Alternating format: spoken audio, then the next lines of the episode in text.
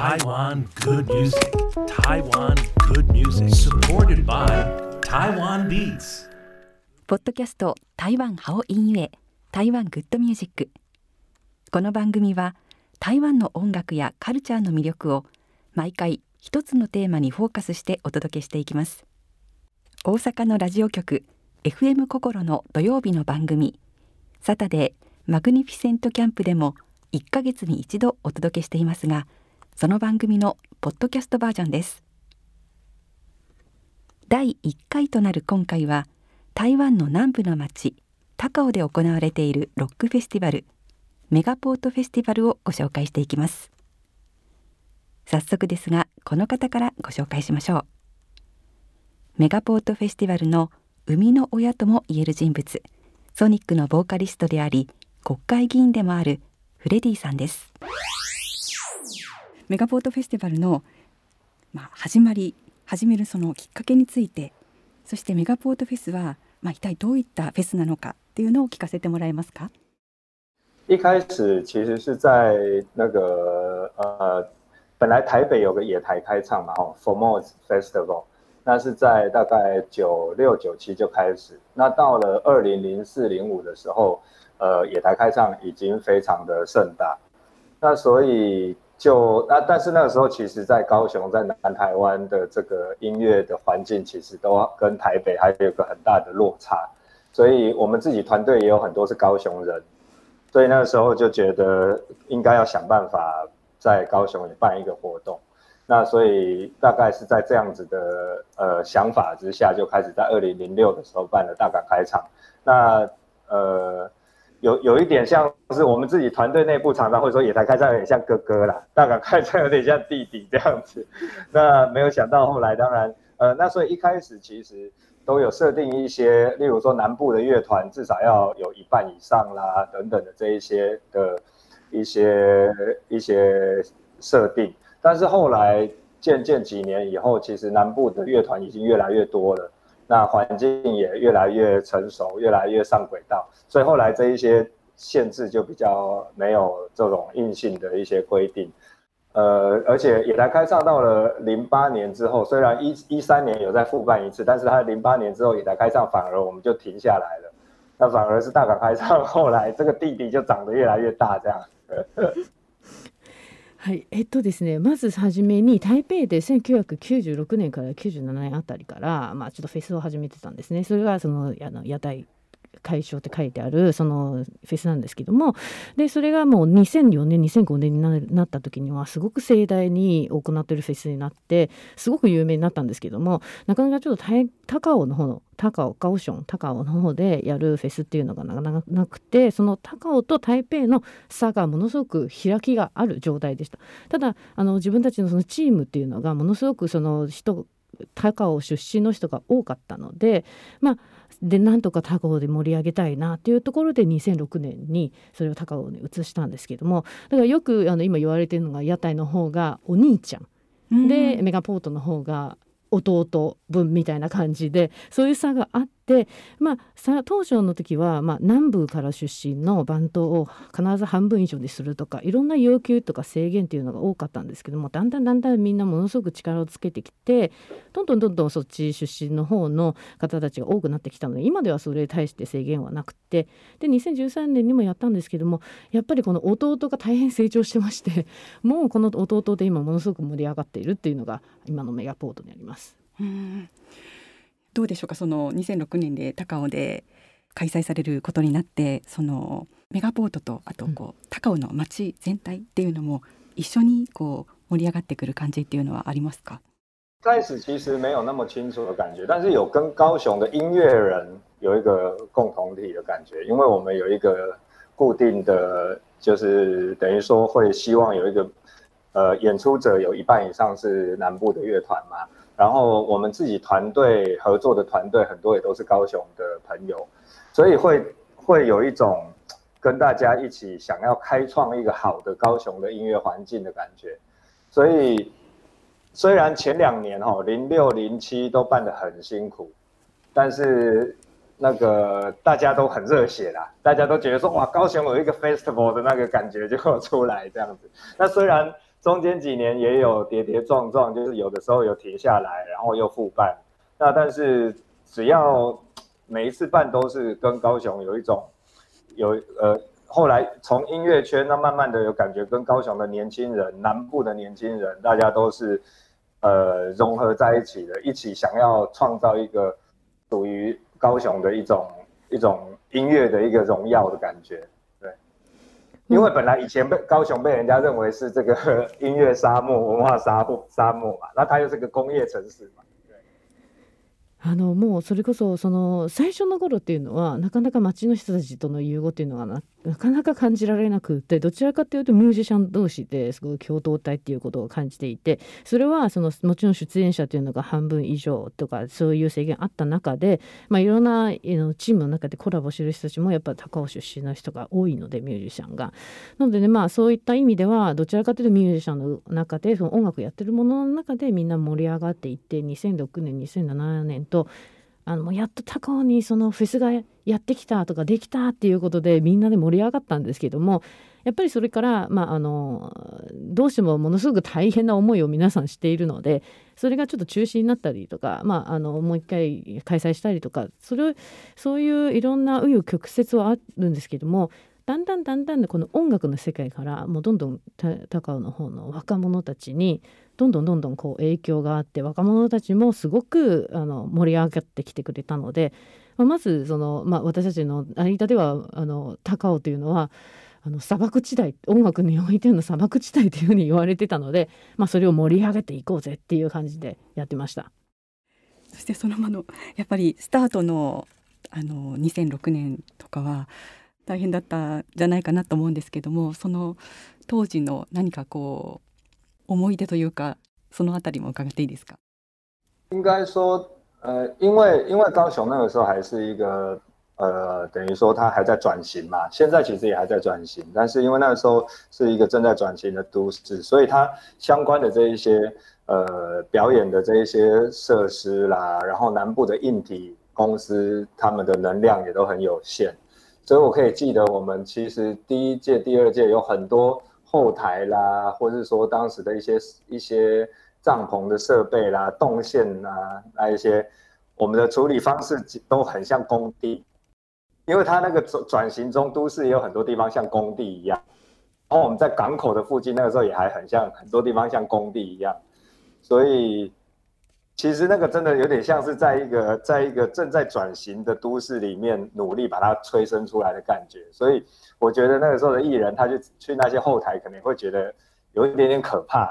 因为那个地上可能就是工地，但是搭了一个帐篷让他当后台这样子，或者是旁边可能都还有很多这个工地的这个呃危险的一些围栏呐，叫大家不要经过的那一些东西。所以现在高雄港已经转型的很漂亮。大家现在看到的这个，我们包括博二啦周边的这一些港口，是经过好几任市长，然后好几个重要的这一个工程，慢慢转到像现在这么漂亮。可是我们那个时候刚刚开始在做的时候，也就像是这个高雄港正在转型的时候，所以其实我记得那个时候的很多的设施都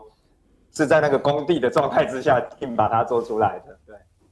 あのもうそれこそ2006年っていうのがまだ高尾が変化してきている中だったんで初めの時で、まあ、今もまだまだどんどんどんどん変わってきているんですけどもあの会場とか設備とか、まあ、いろんなさまざまなものがもうまだまだ整えてない状態だったので1回目2回目の記憶っていうと本当にもともと高尾っていうのはその工業地区っていうふうに言われていてあのものすごくいっぱいそういう場所しかなかったんですよ港町も普通の港町ではなくて工業に徹した港町だったので、うん、だからそれこそそのミュージシャンたちは本当に舞台裏で大変びっくりしたと思うんです。あの普通にこういうコンクリートのところにあのこんな舞台が立ってるんだ。ちょっと先にはもう危険地域みたいな感じであの区切られてる柵のところもあったりとかして。だからまあ今港はものすごく皆さんが見てる高尾の港っていうのはすごく綺麗なんですけども私たちもそれと同じようにどんどんどんどん変化してきて成長してきてて、まあ、その工程っていうのは大変だったんですけども、まあ、そういった意味では当初の時は結構そういうなんか工業地区ででやる舞台っていうのが結構印象に残ってますね。うんちょっと今からじゃ想像がつかない感じですけども、まあ、ある意味なんかまあ、貴重ななんていうんですかね思い出というか ですね。そしてあのこの、まあ、メガポートのメインテーマについてなんですけども2015年からえー、人生の音楽祭ということであのすごくいいテーマだと思うんですけども、まあ、このテーマになったのはどういった理由だったのかっていうのを聞かせてもらえますか？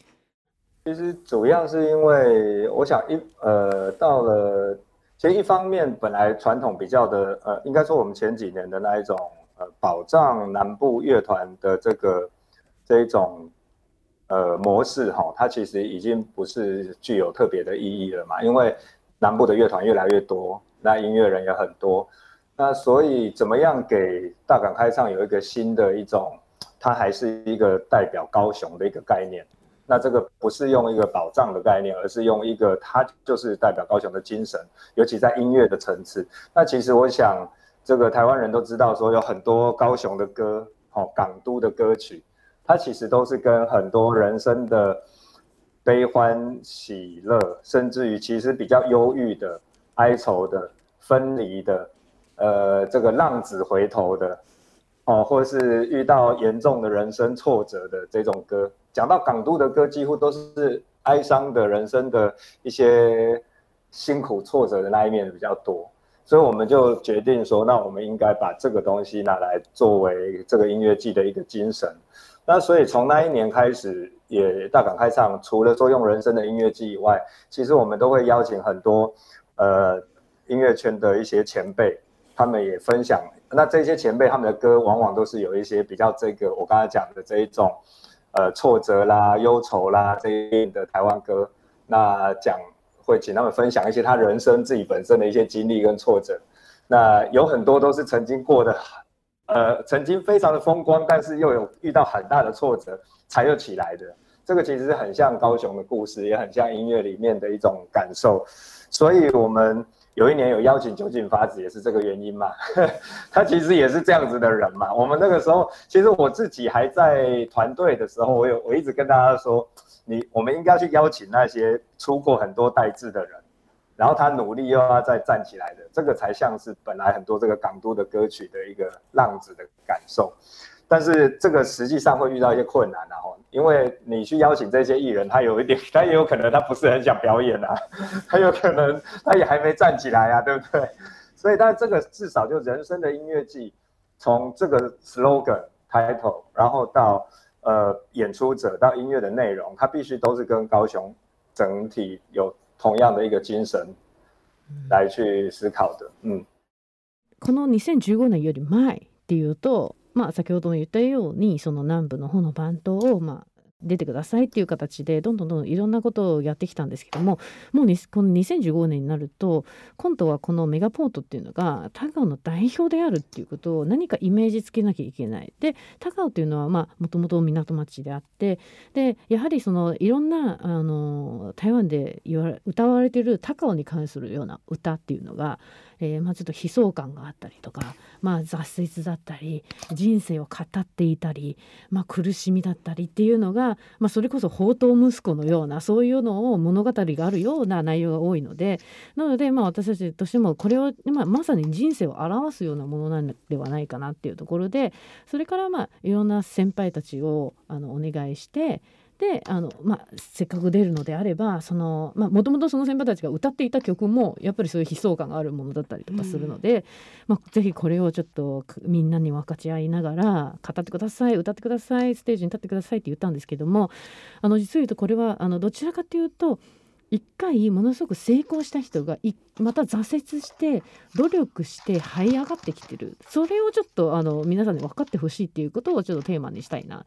でその中であの一回その酒井紀子さんを招いて出演してもらった時もそうなんですけども、やはり一回ものすごく栄光を手に入れたものが挫折して立ち上がった時っていうのを分かってほしいんですねあの皆さんに分かち合ってほしいただ、まあ、それでお願いしたところでなかなかちょっと今はまだ立ち上がってないよとか まあステージは出たくないよっていう人もやっぱりいるんですけどもでもやっぱりそれに関してはすごくその音楽的に関してもあの人生を語る中で一つの大きなテーマにするっていうのが、まあ、私たちのその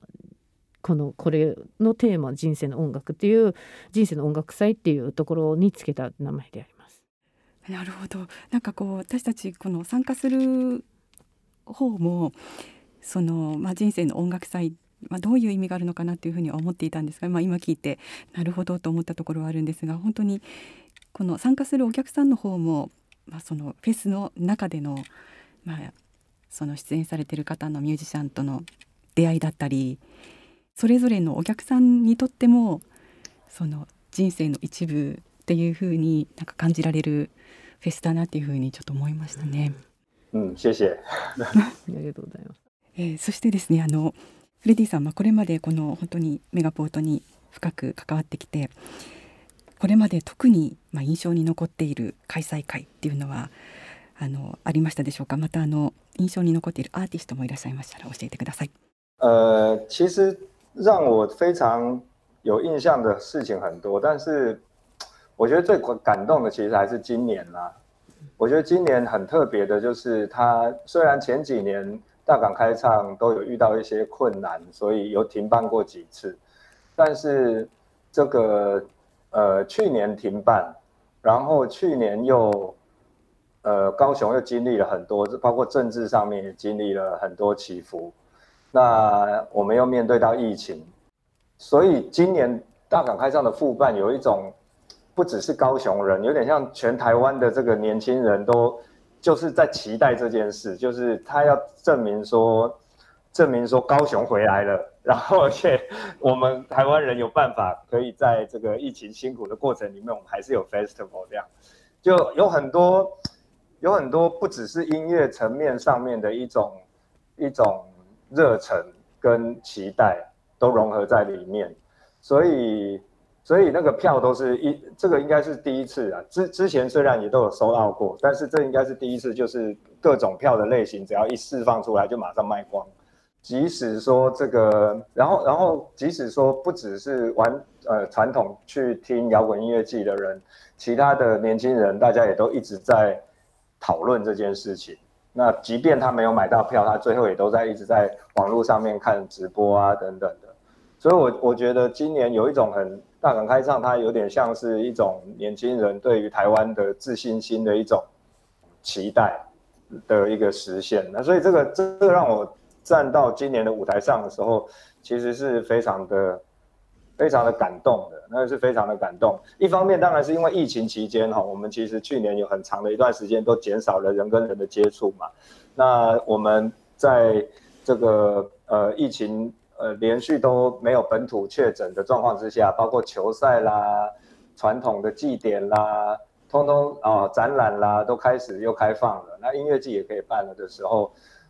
呃，我们从这种 live stream、live stream 的这一种呃线上的表演，又重新人与人的这个接触的时候，那个感动真的是，我觉得台下的观众带给台上的人的感动，应该是比台上带给台下还多的，对。もうあの印象に残ってる回っていうのはものすごく多いんですけどもなかなかコロナの中で大変な中で今までも確かにいろいろと、まあ、あのストップしたり開催できなかったりすること多いんですけどもあの去年がその高尾でできなくてでそれはもちろん政治的なところも絡んであるかもしれないんですけれどもただいろんな、まあ、あのその起伏を経験した中でやっと今年できたと。でそれができたところではそのあの高尾の人たちが、まあ、それこそ高尾の人たちだけではなくて台湾人の全ての人がやっとできるっていうところを経験して高尾がやっと帰ってきたっていうことで、まあ、今までもチケットが正直ソールドアウトにはなっているんですけれども今回ほどあのこのステージチケット発売って言った瞬間にソールドアウトになるっていうのが今回初めてで。でまああのそれこそあのロックが好きな人たちだけじゃなくてチケットが取れなかった人たちでもいやもし行けなかったらあのオンライン配信で見ながらいろんな討論をしてってやっぱりそのこのフェスを通してみんなに新しい希望とか期待をしていてでステージに立つ自分としてもすごくそれが感動したことであるしあのそれこそ去年のココロナの中ではいろんなものが例えばスポーツだったり展示会だったりもちろん音楽のコンサートだったりライブだったりっていうのがストップした中で再開してやっとそれができたっていうところでライブができるということであのよく皆さんこうあの聞いてくれてる人たちが勇気つけられたって言うんですけどもどちらかというとステージに立ってるあの私たちが皆さんを勇気つけたというよりも自分たちがものすごく勇気つけられてる方が大きいんじゃないかなっていうふうに思います。本当そうですねなんか、うん、うんいや多分本当に見に行く人もあの勇気づけられたと思いますけどもそうなんですねやっぱりステージに立つ方もそうやって、まあ、皆さんが集まってくれることでまた勇気づけられるっていうなんか両方の 思いがよくわかりました。所以希望这个疫情赶快过去，对不对？大家都可以重新感受到那个 life 的那个那个 energy，对啊。もう本当に早くコロナが終わってほしくてもうこれでもうライブのそのエネルギーをみんなで感じたいですよね。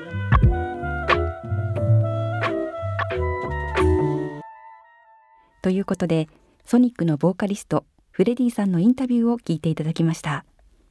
この続きはまた後ほど後半でお送りします。改めましてこんにちは。竹内雅子です。今回から始まりました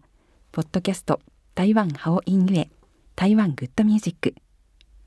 第1回となる今回はフレディさんへのインタビューでもたっぷりお話をしていましたが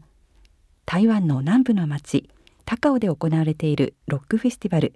メガポートフェスティバルをご紹介しています。これまでに日本人アーティストも多く出演していますが2018年にこのフェスに出演した ACIDMANの大木伸夫さんにお話を伺います。大木さんよろしくお願いします。よろしくお願いします。え私はこの2018年 ACIDMAN の皆さんが出演した年のメガポートフェスティバルに同行させていただいたんですけれども大木さんはこの出演オファーが来る前、はい、このフェスの存在はご存知でしたか、はい、はい、知ってました。えっと、僕らのね仲間のバンドとかも出てたりとか過去に、うん、で、はい、すごい台湾で熱いロックシーンがあるっていうのも知っていたしいつか出たいなと思っていましたね。そうだったんですね。はい。はい。そして2018年にメガポートご出演ということですけれども、現地の台湾の高尾にたどり着くまで、はい、実はちょっと大変だったんですけれども、はい、今改めて振り返ってみて何か覚えていることってありますか？いやえっとバスに乗って現地まで行くっていうところで、えー、2時間ぐらい経った時にあれこれ、いつ着くんだろうと思って、うん、ももうすぐだよなって思っていたんですけど、結果そこからまた4時間ぐらいの、結局6時間ぐらいかかったっていうのを覚えてます。はい。ブーブー文句を言ったのを覚えてます。確かに。長くないですか？って言って。確かにね、6時間くらいかかったんですよね。はい。本当に。なんか途中でパーキングエリアによって、それぞれなんかちょっと食べたいものとか、お土産とか、買ったりして私もその時にもうだいぶ進んでるよねと思って運転手さんに聞いたら、はい、あの新築っていう場所のパーキングエリアだったんですけど、はい、もう えまだそれって台北から1時間も経ってないって言って私はその時すごいびっくりして、はい、まだなんかその辺は楽しかったですよね。いやもう全然旅はそれもまた楽しみなので、うん、全然楽しい思い出として残ってますね。あ、よかったです。はい。そして ACIDMAN の皆さんはライブの当日、まあ、このメガポート2日間あるんですけども、はい、その2日目の、はい、えー、海龍王ステージというステージの場所の鳥を務められたんですよね。はい、はい、どうでしょうか？その出演されてステージからお客さんこう見た時に、うん、なんか最初どういう風に感じましたか？いや、すごい、やっぱり嬉しい、ありがたいですね。僕らが、その、まあ、過去に僕らは台湾でワンマンを4回やってて、はい。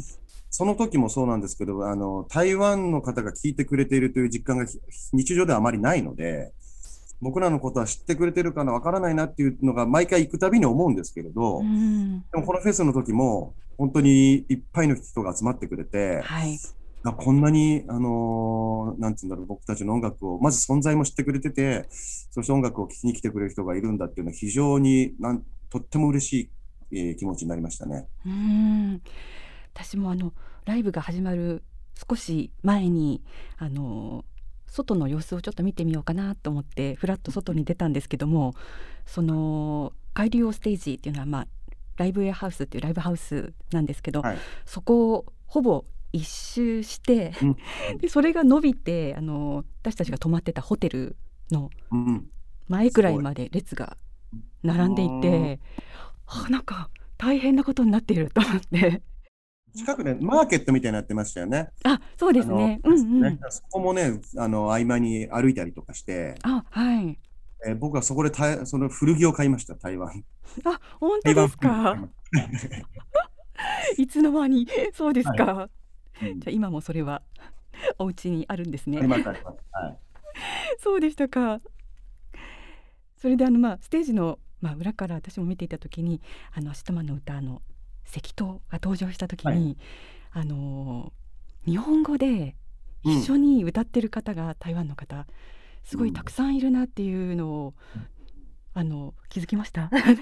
あさすがにライブ中は気づかないんですけれど、はい。まあ、話をいろいろ聞いたりすある伺うと、うん。あみんな本当に知ってくれてるんだなっていうのはありがたいなと思いますね。うん。私もなんかあの日本語で一緒にっていうので本当にすごくびっくりして感動しました。はい そうなんですよ。台湾の方って本当に日本語で MC をしても、うん。それもなんか理解してくれてて、うん。はい、で日本語もある程度はみん結構わかる方も多くて、はい。で僕らも本当はね、台湾語で、あの MC しなきゃいけないんですけれど、さすがに全部は難しい、細かいニュアンスは伝えづらいから、本当2、3ワードしか覚えられないんですけど、でもちゃんと台湾ではこう普通に日本語でこう MC しても、それがちゃんと伝わるっていうのがすごくうん嬉しかったですね。うんいやでも大木さんがあのー「いいちはい」って言ってあのみんな一緒に盛り上がろうみたいな時も、はいあの一言二言中国語入るとまたはいこうテンションが上がっていくのが分かりましたそ。うですね。うんうんそしてあの、まあ、ライブはあの予定になかったアンコールもされたということなんですよね。増加が笑うっていう曲を確かやらせてもらったんですけど、はい、それは僕らの、まあ、デビュー曲と言ってもいい曲なんですけれど、うん。これはね、結構大合唱し、それもね、大合唱聞こえましたね、みんなの。うん、でその、まあ、メガポートといえば高尾なんですけども、どうですか？結構まあねリあのリハーサルとかいろいろで、前の日もちょっと到着遅かったりとかでなかなか時間がなかったかと思うんですけども、はい。なんか高尾の印象とか何か残ってますか、えっとね、うん。高尾だけではない、まあ、その時もそうですけど、高尾だけではないですけど、僕、台湾のご飯が大好きで、うんどこで食べても、その、安くても高くても、まあ、高いのは当たり前だと思うんですけど、美味しいのは。うん。すごい安い、格安なとこでもすごく美味しくて、うん。まあ、そういうこうご飯がすべて美味しいっていうのが、いつも台湾に行きたい理由の一つですね。うん。わかります、はあじゃあ台湾の食が合うってことですね。あのうん。八角の匂いがね、香辛料に苦手な方はあれかもしれないですけど、僕はああいう匂い大好きなので。う、ん。ちなみに特に好きとかあります？ルーローファンとか？なんかわかんない。なんだろう。何でも美味しいんで、もういろいろ、いつも毎回いろいろ頼んで、うん。いろいろこう、いろんなその、特にその地のものをいただくっていうのが好きですね。うん。家庭料理っぽい方をぜひ、あの、まあ、小籠包は一番美味しいですけれど、ううん。ん、なんかまあそういうのをいろいろ食べますね。うん。なるほど。今はちょっとコロナ禍で本当にまたなかなかこう海外台湾に行くっていうことも、まあ、難しいうん。時期ではあるんですけども、今後また機会があれば台湾行きたいなとかありますか？もちろんもちろん、もういつでも行きたいです。もう住みたい。はい。本当ですか？またうん私も台湾でライブ見たいなって思ってますはい。ぜひ、あのーメガポートの方に呼んでくれって言っといてください。いつでも飛ぶ準備は、羽は生えてるんで、いつでも飛ぶ準備はできてるとお伝えください。はい。アシダマンの大木信夫さんにお話伺いました大木さんどうもありがとうございましたありがとうございました。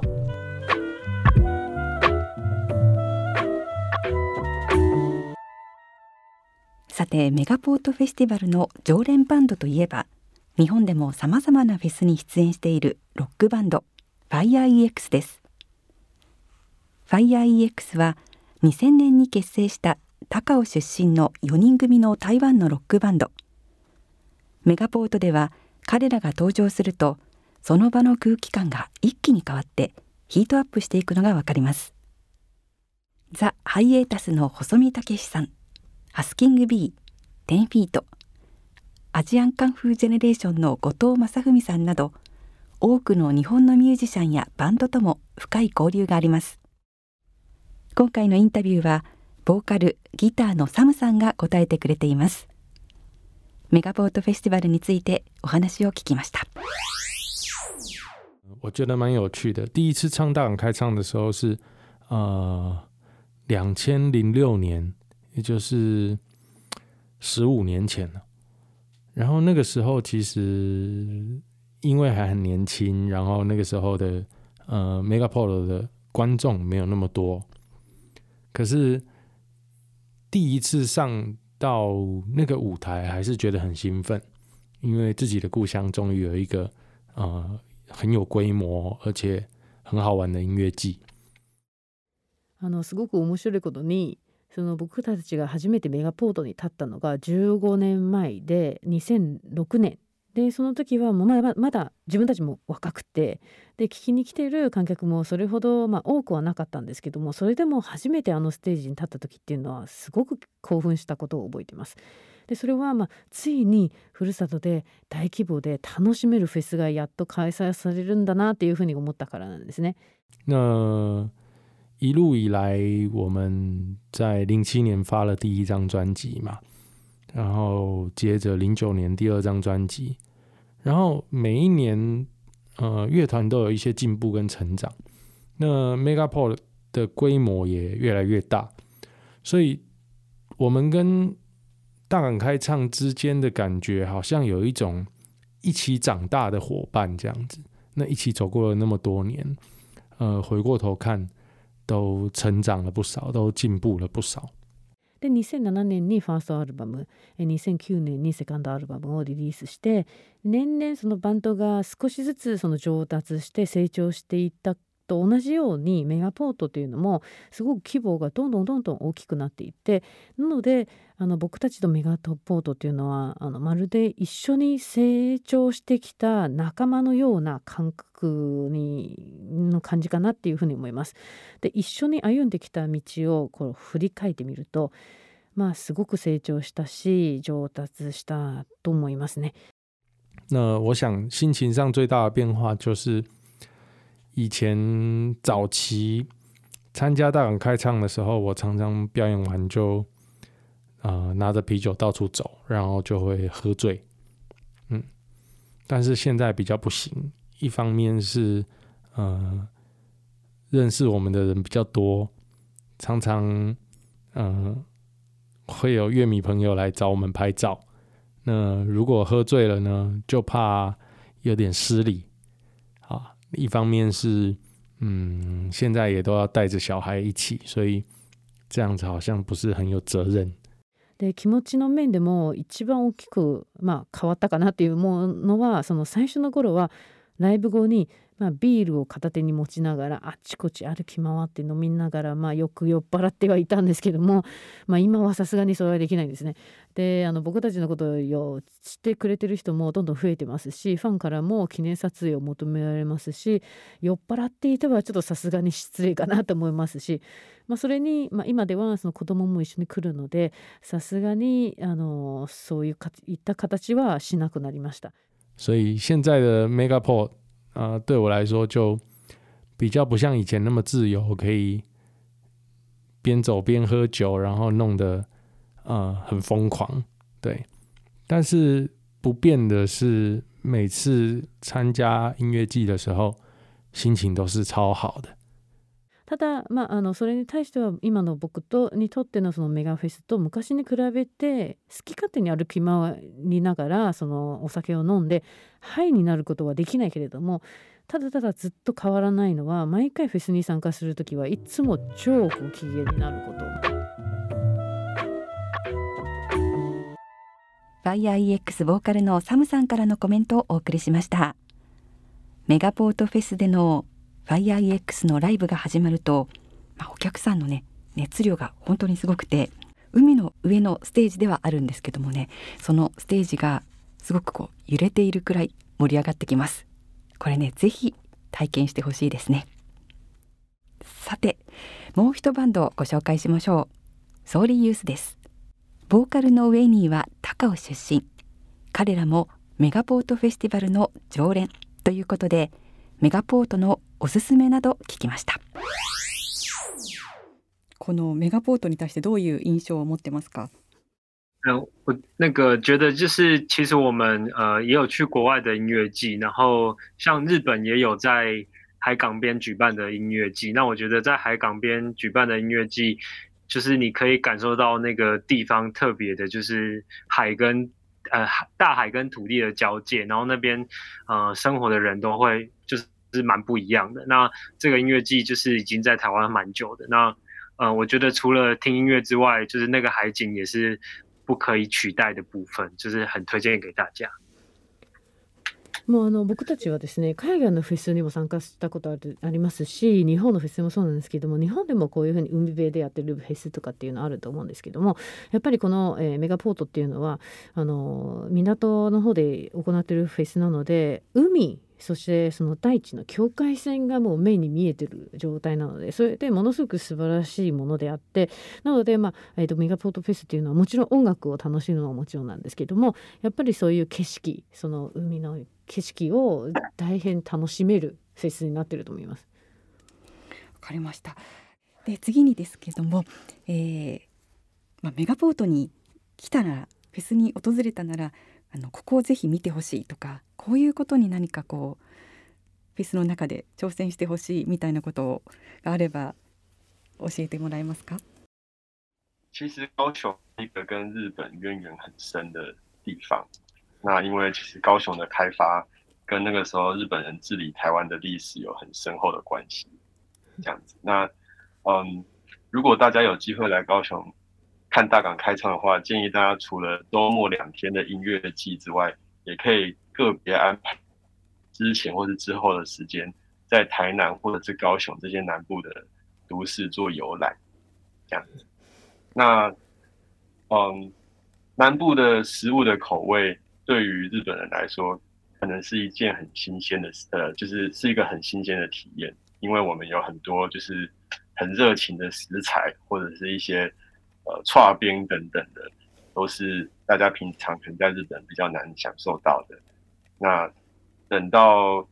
明年的大港开唱的时候，欢迎大家就是可以规划这样的行程。然后，呃，在高雄其实现在有很多的轻轨跟捷运是很方便的，对于观光客来说都是很好，呃，很好使用的交通工具。那欢迎大家就是做好规划，然后买好机票，那明年或者是后年都可以来大港开唱玩。然后看看南台湾的风景，这样子。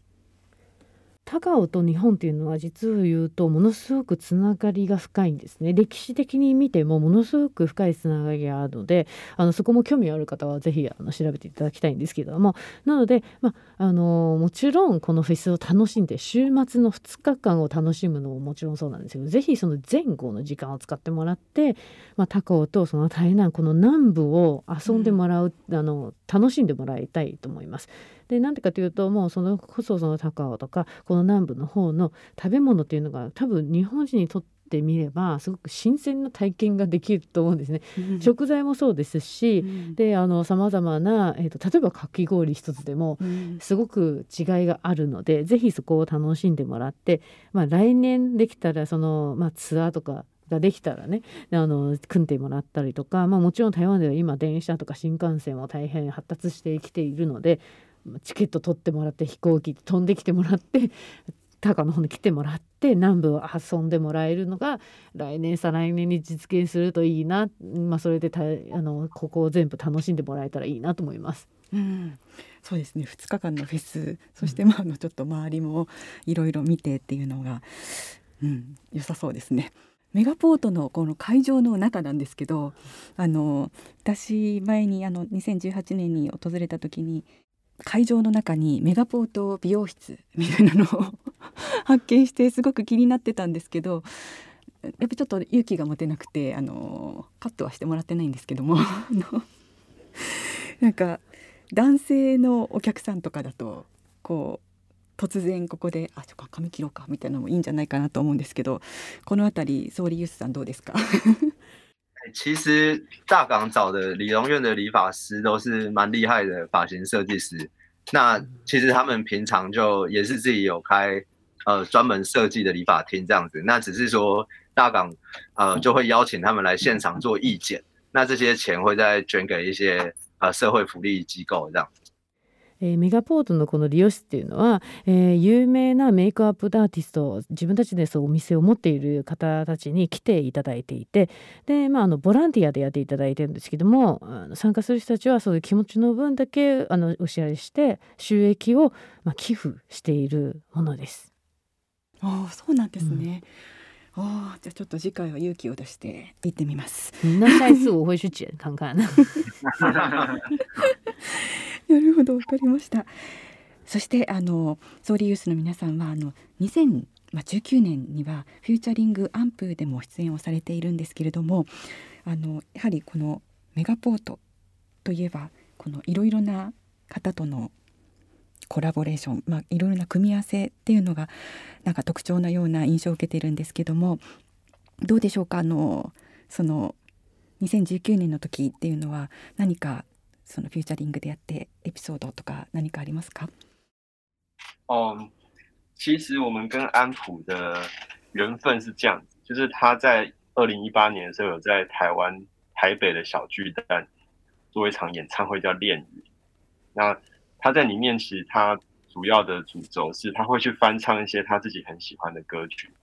然后由他去做重新诠释。那刚好里面有选了一首我们的旧歌。在第一张专辑叫《梦中见》，所以我们就因为这样的缘分，想说，当我们下一次有机会在比较大的场地演出的时候，就也找安普一起合作。这样，那当然大港的传统就是因为这是一个台湾最大的音乐季，然后尤其它是在一个春天的时候举行，所以大家的心情会很很放松、很快乐。那在这样的前提之下，其实很多音乐人会想说，那我们就一起有点像一起去。报名上台演出这样的概念，所以大家其实有办法的话都会互找，这样大家也会去脑力激荡，想说，呃，今年大港我要找谁一起去表演，会更有趣，而且是别的地方看不到的那种限定演出，有有点像是日本日语是不是有一个什么一期一会之类的，就是每一年的节目都有一些特别的，就是组合，然后这是算是大港这个音乐季的特色。えっと、実を言うとアンプとは2018年にアンプがあの台北アリーナでライブをしたんですけどもその時のあのライブの内容の中で 自分の好きな曲をカバーするっていうコーナーがありましてその中で僕たちの、えー、ファーストアルバムの中で「モンゾンチェン」っていう曲があるんですけどそれをカバーされたんです。なのでそれを知って、えーと、見てでいつか自分たちがその大きなステージに立った時に一緒にやりたいなコラボしたいなということで、まあ、もちろんこのメガポートの時に一緒に、まあ、コラボをしたんですけども、まあ、メガポートっていうのは、まあ、春に開催されていてすごく気持ちのいいいい場所でもありますのであの出演してるアーティストってみんなこうなんとかしよう。まああの自分たちが夜勤になってステージに立ちたいなっていう気持ちがあってじゃあステージに立つには誰かと一緒にコラボして他では絶対見られないようなものを皆さんに見せたいなっていうところがあるので、まあ、そこも含めて、えー、まあ、あのそういうコラボっていうのはそれぞれのアーティストは考えていると思うんですけどもで先ほどあのもう一つその日本語っていう一期一会っていう言葉があるように、うん、やっぱりその時にしか出会えないものその時の特別なステージっていうのがあの私たちは大切にしています。かりました。あとあのソーリーユスさん。のライブというとあの、えー、スムユ魚のタオルをみんなこう 持ってるイメージなんですけども、うん、えっ、と、うん、あそうサバヒの持ってるイメージなんですけども、そのメガポートに行った時には、えー、それも大事なんですけどもメガポートのタオルがすぐ売り切れるって聞いてるのでそれも持ってこう一緒に一緒にやるっていうのがおすすめですかね。可能现场最多人拿的毛巾，除了大港毛巾之外，就是我们的毛巾。あのそのメガポートにあの持ってる人。タオルを持ってる人って一番多いのがもちろんメガポートなんですけどその次に多いのが僕たちのバンドのタオルです。うん、すごいえ最後になるんですけれども、えー、日本の、まあ、まだこれからあのメガポートまだ経験してないっていう人にあのメガポートを改めて皆さんから紹介いただけませんか？嗯，如果大家喜欢摇滚乐、啤酒跟海边的话，那这个就是你来台湾最应该参加的音乐季。とロックビール海が好きな人は台湾に来たら必ずあのものすごいおすすめなフェスであります。如果大家想要看最奇怪、最坑、最好笑的表演的话，那就推荐日本朋友每年可以来大港开唱啊，保障让你看到台湾最有特色的演出。面白くて面白おかしくってかっこいいステージを見たい人には必ず毎年このメガポートに来て、うん必ずスペシャルなステージが見れると思います。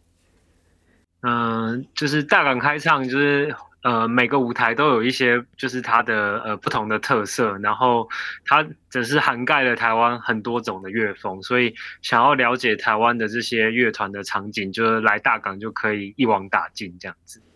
メガポートにはあのステージごとでの特色っていうのがありますのでそれぞれのその台湾の音楽シーンを知りたかったらぜひあのバンドシーンを知りたかったら全部これに参加してもらってあの全てを知り尽くせると思います。 わかりました。ありがとうございました。谢ありがとうありがとうございました台湾好音乐，台湾 good music。さてポッドキャスト台湾ハオインユエ。台湾グッドミュージックそろそろ大詰めですがソニックのボーカリストのフレディさんへのインタビュー後編をお送りしましょう。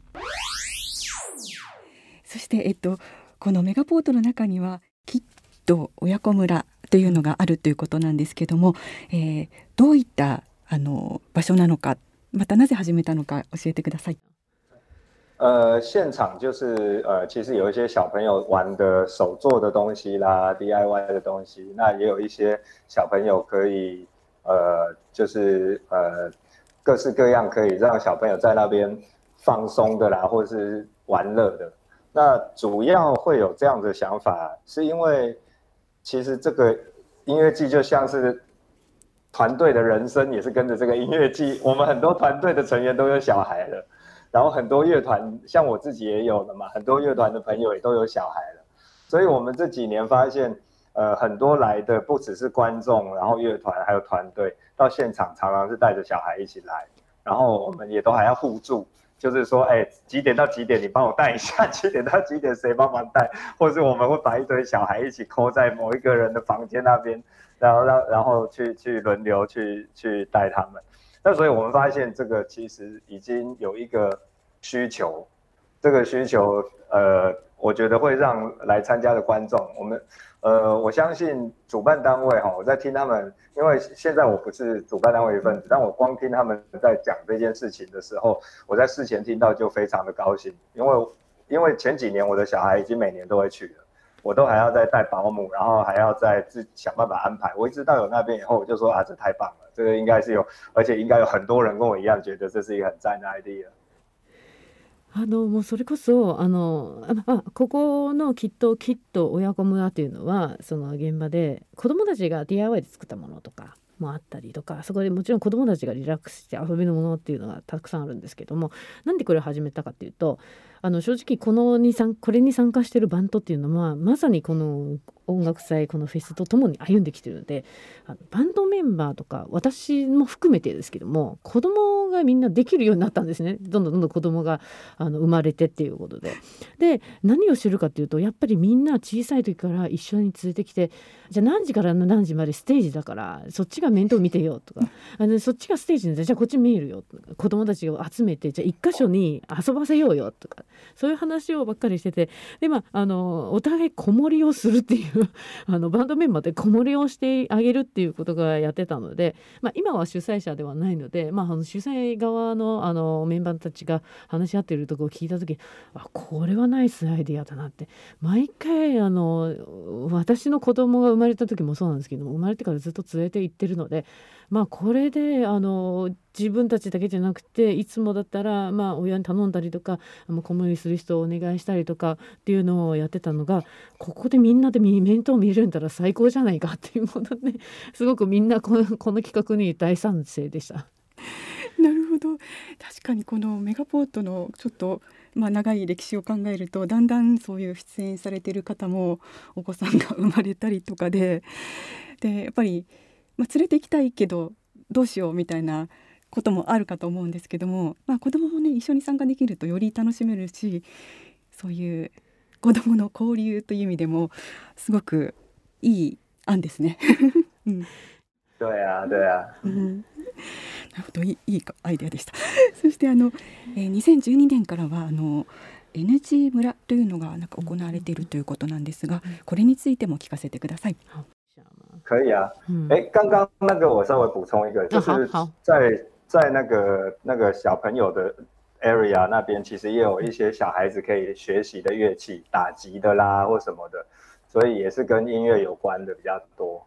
好，然后我现在继续讲 NGO 的部分。那其实主要当然是我们会希望来的观众都知道说，其实我们我们呃，其实应该是在二零零六零七就有，只是那个时候没有特别做一个村，只是有一些摊位。那那一些摊位都是跟这一些乐手们、歌手啊、乐团们他们平常会支持的一些议题有关系的。所以我们也希望说，能够让这一些。乐团们，他们呃，观众们来的时候可以知道，说他喜欢的这一些 artist，他的背后其实他有一些他支持的一些理念，那能够看到不同层面的这一些呃歌手他们的一些想法。はい、えっと、まずちょっと先ほどの親子村の方のちょっと補足があるんですけども あのそこに行くと、まあ、子どもたちが学べるこういう音楽の考えとあの音楽を学べるところもあるので、まあ、ドラマ叩いたりとかっていうのができるので、まあ、それも一つの学べるところがあると思います。で NGO に関しましてはあの実を言うと2012年からではなくて2006年とか2007年あたりにはもう村ではなくてその当時はブースだったんですね。そのブースっていうのはそのアーティストが出演してるアーティストがこう気になっていることを関心を持っているものをじゃあそこでどうぞ展示してくださいあのそういうすごい情報発信してください。うん、でなんでそういうブースを作ったかっていうと、まあ、の来ている皆さんが自分が好きなアーティストって何が何がそれのあのアーティストを作られたのかその背景が何があるのかっていうのを、まあ、あの来てるファンの人たちにも見ていただける分かっていただけるっていうところで、うん、そういうブースを作り始めました。うん。次にあのこの大優丸。大大優丸って言っていいのかな？日本語でこの大熊丸いやいやそうそう 大熊丸要怎么讲？哦哦哦，日文，他用这个汉字在讲日文，不能说哦马鲁，哦哦哦马，哦哦马，哦哦哦马ル。ちょっとおかしくなっちゃった。面白い。このあの舞台のえっと発案者は、うん、まああのどういう方だったのかっていうあとあの出演実際にそこに出演する方の反応などこの、まあ、船をフェスのフェスのステージとして使うというのはすごく珍しいなと思ったんですけどもこの辺り聞かせてください。其实应该在前呃第一次是二零一六，那那个时候我已经没有参与了嘛，哦，我已经是国会议员。但是在前几年的时候，大概每年都会把这个 idea 拿出来讨论，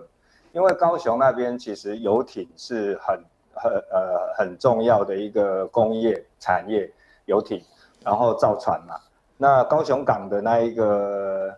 游程啊，其实是呃也是一个很有名的游程，就是坐船去游高雄港一圈回来。但是这个其实很多台湾人反而不知道，来的外国人还比较知道。所以我们其实前几年就想过这件事，但是一直一直遇到很多各种各种困难。所以在一六年，呃，我觉得，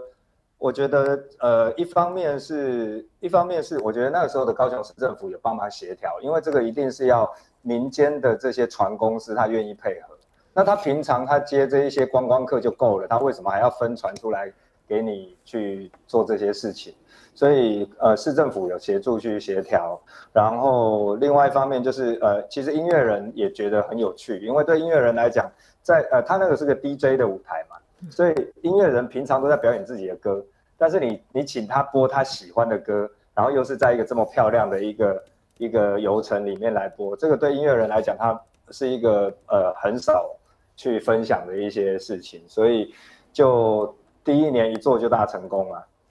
对，连续几年都非常的成功。那有一些音乐人，其实他已经很久没有表演，但是因为他没有什么新歌，但是因为有这个舞台，也让他有一个他可以跟他的歌迷有一个互动的机会，他分享一些他最近听的歌，他喜欢的歌，也变得很有趣。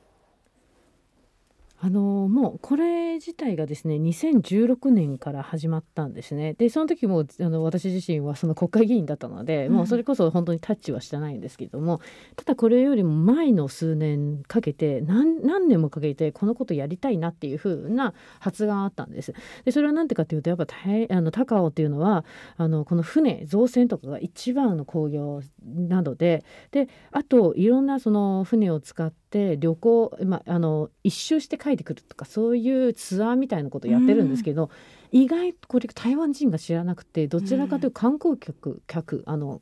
外国人が来ていや乗りたいみたいな感じでそういうツアーっていうのは 国内では誰も知らないっていう状態、まあ、あまり知られてないっていう状態だったのでなんとか知らせたい。ただ、これってすごくいろんな、まあ、あの難しいところがあって本当に高尾市の市市政府っていうのがあのものすごく努力してくれていてなんでかっていうと船を使うのは民間の船なので。あの決して政府のものではないので、なのでこのまず民間の船会社がいやこれ観光で稼いでるのになんでこのわざわざ貸し出してフェスをさせるのっていうところから始まるので、まあ、そこをものすごく間取ってくれたっていうのがあって。でこのまあ舞台っていうのはこのステージっていうのはもう DJ のステージなんです。でどんなアーティストでももう自分の曲ももちろんそうなんですけどもあの自分が好きな音楽を勝手にかけられるその DJ になれば好きなだけかけられるっていうところで、うん、結構みんなもうもうもう大喜びするんですね。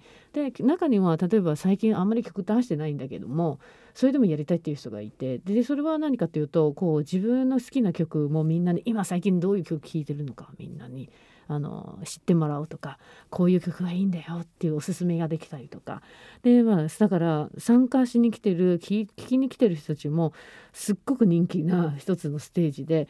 もうすぐみんなもうそこのステージに関してはものすごく盛り上がってますね。うんなるほどじゃあ DJ がメインのステージになってるってことなんですね。嗯、所以这个舞台就是 DJ。对，原则上是 DJ。那他们好像也有，我知道后来有几次也有融合卡拉 OK 在里面，卡拉 OK 就变成歌手跟跟他的歌迷都可以一起唱卡拉 OK，还有一些有的没有的。あの基本的には DJ なんですけどもあの私が知ってる限りはなんかその後カラオケを導入してたりしてあのそういうことアーティストとファンがみんな一緒にカラオケで楽しむっていうところもあるみたいです。主要是要看歌手他怎么想啦，看歌手他想怎么玩，对。まあ、あの主にはその出てるそのあのアーティストがどういうふうにしたいのかどういうふうにこの盛り上げたいのかによって変わっていくステージですね。うんまた他のステージとは違ってなんかお客さんとその DJ のアーティストとの距離が近くて良さそうですね。非常近，所以这个票也是常常抢得很快，因为这是一个独立的一个空间，所以有独立卖票。那也常常一下子就卖光了，因为一般来讲你没有什么机会跟你喜欢的歌手可以这么近距离的。もう本当にすごく人気ですぐソールドアウトにしちゃうぐらいのステージで、うん、なんでかっていうとこの,、まあ、あの閉塞された空間でもう本当独立してる空間なのでなかなか自分が大好きなアーティストとこんな空間にいられるっていうのは貴重なものなので、うん、すっごい人気ですね。なるほど今度行ってみます。我下次一定想要去看。そしてですねあのメガポートといえばやはりすごくあのユニークなコラボレーションが多いということであの楽しみにしているファンの方も多いと思うんですけれどもあの今年2021年はえー、ソニックフューチャリングオードリー・タンということで私も発表された時すごくびっくりしてまたあの日本でもねちょっとすごくざわざわっと話題になっていたんですけどもこの、まあ、きっかけやあの、まあ、どういうふうにねそれが実現していったのかあとお客さんの反応などについても聞かせてください。好，原则上其实大开唱会，呃，大概就是两种方式。第一个，其实我知道大开唱都会鼓励。呃，这个表演者可以去想他有什么特别的表演的内容是过去没有做过的，然后可以来大港开唱的时候去分享一个特别的表演。那呃这个是一个，就是那一般来讲哦，对对大部分的 artist 来讲，他参加 festival 如果还要去想一些特别的，他一定会觉得负担很重嘛。反正我就来表演就好了。但是呃，正因为大港开唱，其实跟这些乐团歌手们，大家都是一起成长的，所以对他们来讲，大港开唱是有很特别珍贵的意义。所以其实这有一个是有一点是互相的互互相的一种呃期待。就是包括歌手来讲，他他因为是大港开唱，所以他不会有一种压力。他觉得他也很希望可以在大港开唱有一个很特殊的表演，做来作为他今年人生的一个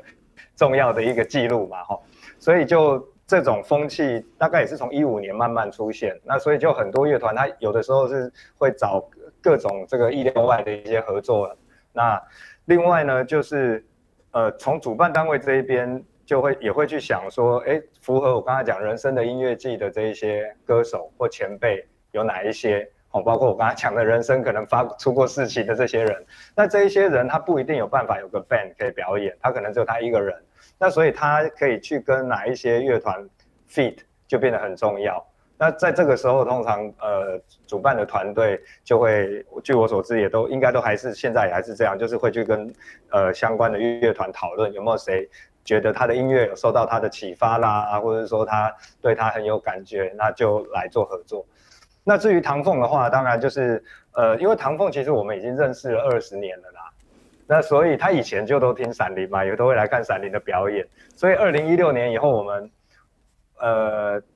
呃，他除了他来会来听闪灵的表演以外，以前我也都会去参加唐凤的这个有一些这种宅。科技宅的一些活动，我也是因为在那样的状况之下，我被他们训练会写一些程式，在很早期的时候，所以我就我们双方一直都有一些很奇妙的一些因缘互动。到了嗯二零一六年以后，他到了内阁嘛，那我到国会，所以这都是一个很特别。我们那个时候我记得在国会的议场。碰面的时候，突然是一个很特别的一个感觉。我走过去跟唐默说：“干，没有想到会在这里，我们又一起为台湾一起在做一些事，真的是没有想过。以前要么就是我去参加他的一些很奇怪的、很宅的一些科技活动，要不然他就来我们的演唱会这样。所以一直都有还不错的互动。那一直到了今年，因为防疫吧，防疫。”呃，其实我们两个人在政府里面，呃，应该说在政治里面，关于科技的、关于一些数位化的一些事情，他在政在内阁里面努力，我在国会里面努力，我们也常常一起有一些政治上的合作。那防疫的事情以后，我们有更多的一些讨论，跟促成更多的事情。所以到了大港开唱，我们就会觉得说啊，干脆今年大港开唱这么的 historical，这么的。有历史性，干脆我们把我们就把一个一个很奇特的东西，把它展现在大家面前。尤其闪灵想要做这个电音的版本，已经想很久了，就是融合电子音乐的。但是我们一直找不到好的机会，就是总要有一个原因嘛。你为了做而做，我现在时间又不是很多，对不对？我干嘛做这些事情？但是呢，但是因为唐凤的合作，就是一个最好的理由。整个全团的那个热情就来了，就是为了唐凤这种数位科技的感觉，我们就把我们的很多歌都改成电音的版本，然后把它的声音也做了一个电音版本的一个融入，所以观众反应很棒啊！一大堆观众都，呃，在台湾有一种很奇怪的这个都市传说，叫做唐凤的脑波会控制你的脑波啊，会侵入你的脑波，所以很多人还带那个铝箔。女博子来就是不要让他，名义上面是不要让他这个侵入脑波啦，但是就是好玩啦。然后，而且我跟唐凤有曾经有我们两个人常常会一起直播嘛，吼，讲一些 拉塞啦这样子。然后我们讲过一件事情，我们两个笑到流眼泪，就是唐凤有讲说，其实戴铝箔纸是不能挡住他的脑波的，哦，科学上面来讲是要戴铅。要用铅，你要戴铅的帽子，你才可以挡住外面的那个那个讯息进来控制你就对了，才侵入你的脑。所以你要戴铅，但是铅很重，对不对？所以你要听重金属训练你的脖子。所以你听重金属，你就可以有一个很强壮的脖子，因为你一直甩头，这样子你就可以戴上铅帽来挡疼痛的那个脑波。 很好玩。あのはいじゃあまず最初にですねあのえっ、と一つ えー、まずコラボっていうことに関してアーティストが今までやっぱりそのここの、えー、メガポートに参加するっていうのはアーティストが今までやったことがないことを皆さんにぜひやってもらいたいだから参加するアーティストっていうのも何かを考えてあのここで特別なことをやる自分たちのステージをどうやって見せるかっていうことを考えてくるんですね。でアーティスト側からしてみると何かを考えることって実を言うと結構面倒くさいことってただ行ってライブすればいいじゃんっていう人が多いんですですけども。でもやっぱりここに出る人たちはみんないや何かあの意義のあることにしたい。お互いに何か人生の大きなこの重要な記録に残したいっていうことで皆さんいろんな人とこう私だったら誰とやるのか誰とコラボするのか。で逆に主催者側も、まあ、人生の先輩でこの人すごくいいな何か出してもらいたいなって思うってもなかなかアーティストじゃなかったりとか一人だったりバンドが組んでいなかったりする時にじゃあ誰がどのバンドが例えばこの人の影響を受けて、まあ、音楽やり始めたのかとかそれをまあいろいろ話し合ってなので、まあ、メガポートっていうのはすごくいろんなみんなが見たことないようなコラボが見られる、まあ、フェスになっているんです。でまあオードリーの話になりますとあのオードリーさんとは本当に二十数年のその友達だ友達だったんです。で何かというと彼はいつもよくあの私たちのライブにいつも見に来てくれるし昔からそうでで私自身もあの彼がやってる例えば演説とか、まあ、それこそ科学とか技術とかテクノロジーについてのさまざまなこういろんな、えーと、演説あるんですけどもその時に行ってその影響もあってあのプログラミングまでされさせられた それもできちゃうぐらいあの彼とはつながりが多かったんですね。でそれが、まあ、あの2016年の時になんと向こうは内閣に入ってで私はその国会議員になってなので初めて国会で会った時にものすごくなんか不思議な感覚というか特別な気持ちになってなんかまさか一緒にこうやって政府のためにはこういろいろ動けるんだなっていうふうに思ってたんです。でまああのその中でももともと彼は、まあ、今回のコロナもそうなんですけどもそういうふうにいろんなテクノロジーを使って、まあ、どういうふうにあの政府を支えていくかって考えていてで向こうは内閣で私は国会でっていうことで、まあ、今回のコロナへの対策とかもそれぞれの立場でそれぞれ支えることがあっていろいろ話し合ってる中でいやでもなんかせっかくだからこれをこう歴史のあるものをみんなに見せようよっていうことになったんです。でその中でなんかなかなかそのソニックの方も今までなかなかテクノロジーその音楽 EDM ですかね？あそのあの音楽デジタル音楽をなかなかこの転換することっていうのはなかったものでだから、まあ、今回をきっかけに彼の、まあ、音も少しアレンジして歌声を少しアレンジしてあの電子音楽の方に変えてっていうことであの新たなアレンジソニックとしての曲もアレンジすることができたしで実を言うとちょっと面白い話で台湾である都市伝説伝説っていうのがあるんですね。うん、あのオートリターンはあのみんなの脳を脳波をコントロールすることができるっていうことで、みんなそのライブに来た時にものすごく面白がってあのアルミの帽子を作ってきて かぶ、ってあのオードルにコントロールされないようにみたいな、まあ、半分冗談で かぶってやってたんです。でそのオードリーと話してた時に「いやいやこれはね」って言って本当はちょっと面白い話でアルミなんて脳波をコントこの脳波の侵入をあの全く防げないよと。だから何が必要なのかというと鉛の帽子みたいなすっごい重たいものをあの重熱い金属を かぶせないと無理だと。でメタルメタル音楽っていうのがこの中国語で言うと重い金属って書くんですけれどもだからそういう重い金属を頭にしなきゃいけないから 一生懸命みんなこのメタルバンドの筋肉を頭振るのを頭を鍛えれば首を鍛えればこんなノウハウもコントロールされなくて済むよっていうことをよく冗談ながら2人で話し合って笑ってました。ちょっとユニークな話ですね。这个是很好玩なるほど。まだまだね本当いろいろ伺いたいとこですけれども、えー、最後に、えー、フレディさん自身もしくはあのソニックで今後誰かと一緒にコラボをしてみたいアーティストっていうのはいらっしゃいますか？现在最近是都还没有想还还没有想，但是之前我还在大港开唱的时候，在我曾经想过说，如果可以邀请志村健跟那个东京呃 Tokyo Ska Tokyo Sky Paradise Orchestra 来的话，因为 Shimura Ken 有跟那个 Tokyo Sky 呃 Paradise Orchestra 一起表演过，所以我们曾经有想过说，如果这样的组合来，一定很棒。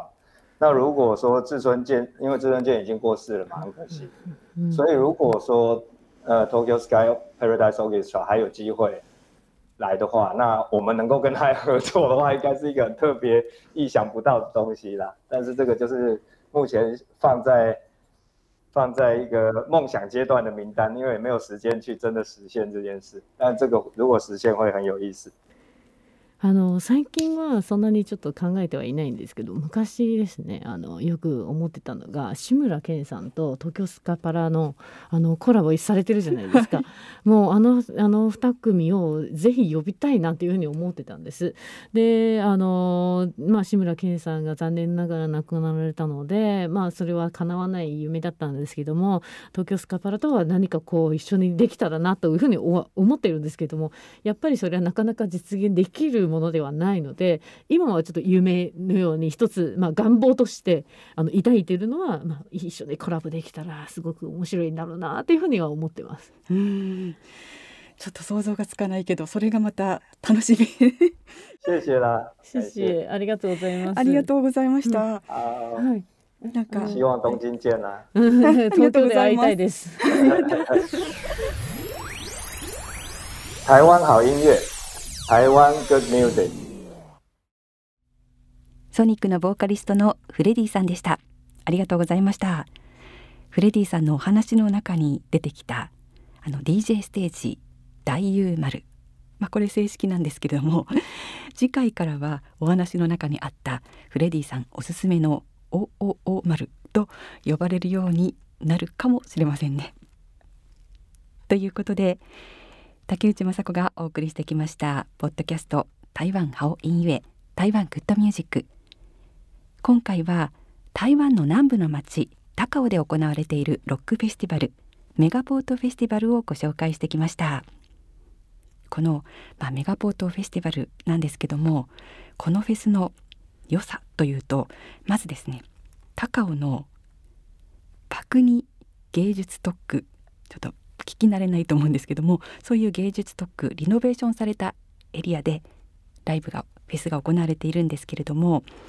あの高尾のライトレールとかあと地下鉄ですね MRT とかバスなどもあってすごくアクセスがいい場所でやっています。っていうのもすごくこのフェスの魅力なんですよ日本からも行きやすいっていうところもあります。であと私がまあ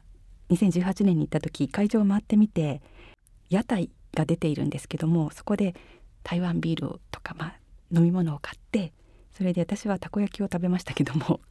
なんか味はもう本当に日本のたこ焼きと一緒でしたけれどもいろいろなねあの現地の美味しいものなども売っていたりするのでそういうのを楽しんだり